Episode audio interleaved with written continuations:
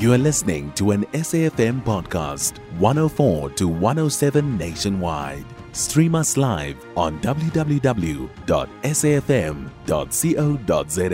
or via the SABC Plus app. SABC News, independent and impartial. South African Transport and Allied Workers Union, SATAWU, has welcomed the resignation of Transnet Group CEO Portia Derby. According to the state owned company, Derby will be stepping down from her position at the end of October. She has been Group CEO of the troubled logistics giant since 2020. Transnet has faced a backlash from business, especially in the mining sector, for the inefficient logistics and port services, leading to freight being moved onto road. Michelle Phillips, the chief executive of Transnet Pipelines, will act as the group CEO from the 1st of November.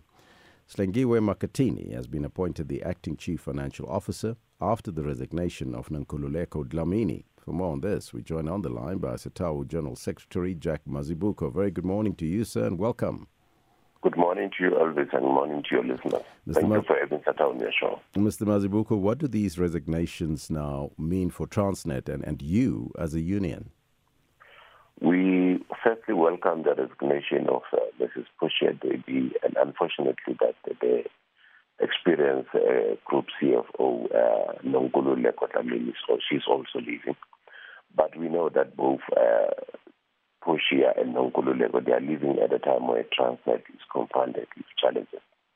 So to us, this uh, resignation of Mrs. Derby it means a new dawn for Transnet. We hope that Transnet will start now looking in, on internal challenges and trying to find a, a, a, a, a progressive way forward to resolve those challenges. We are relying on uh, the experience of uh, Mrs. Michelle in trying to look at all those challenges and, and revive trust.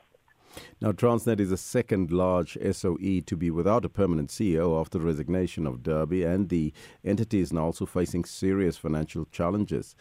What roles do you think both the CEO and the CFO played in this respect, and how would you describe their legacy, and what kind of relationship did you have with them as a union?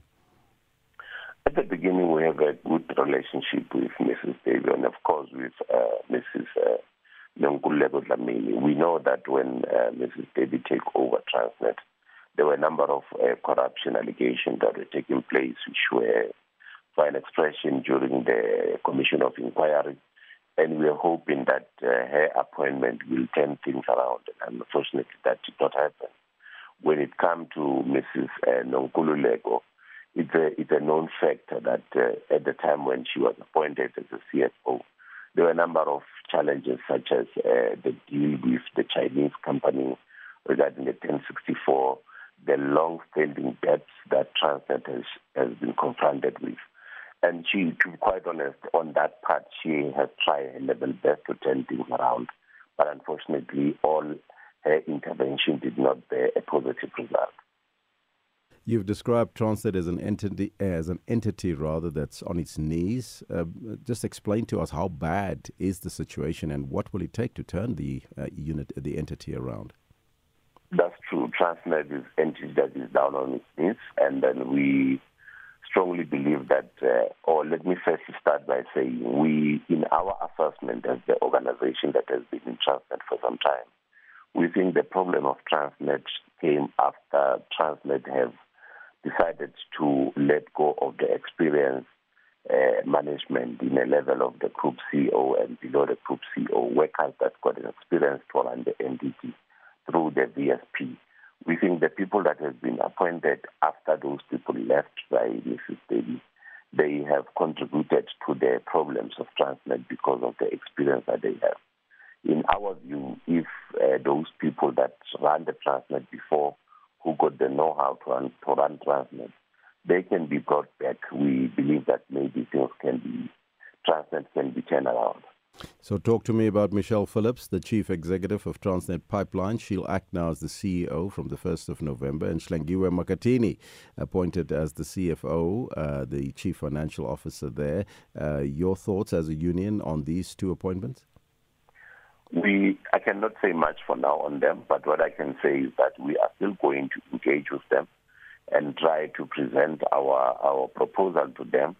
Should they agree with the proposal that we are going to put forward, uh, we think that maybe we can help to assist Transnet. But we want to make a plea to the board of Transnet and the minister to closely monitor the, the, the performance of the two because they are very key people in, in, in, in Transnet.